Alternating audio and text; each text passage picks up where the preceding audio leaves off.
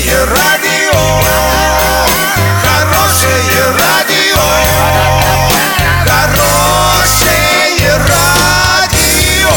Радио Шансон. С новостями к этому часу Александра Белова. Здравствуйте. Спонсор выпуска комиссионный магазин «Золотой». Осуществляйте мечты с нами. Картина дня за 30 секунд. С 1 января 2019 года в Оренбургской области вырастут тарифы на природный газ. Минтруд рассказала о сокращениях в будущем году.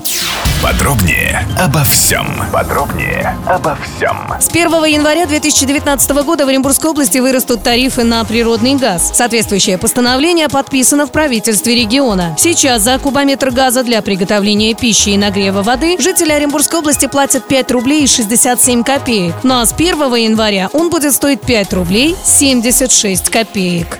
Минтруд прогнозирует массовые сокращения в будущем году. Первые три месяца работы могут лишиться 230 тысяч человек. В первую очередь речь идет о сотрудниках финансовой и транспортных сфер. В зоне риска отрасли добычи углеводородов, электрооборудования, производства машин и стройматериалов.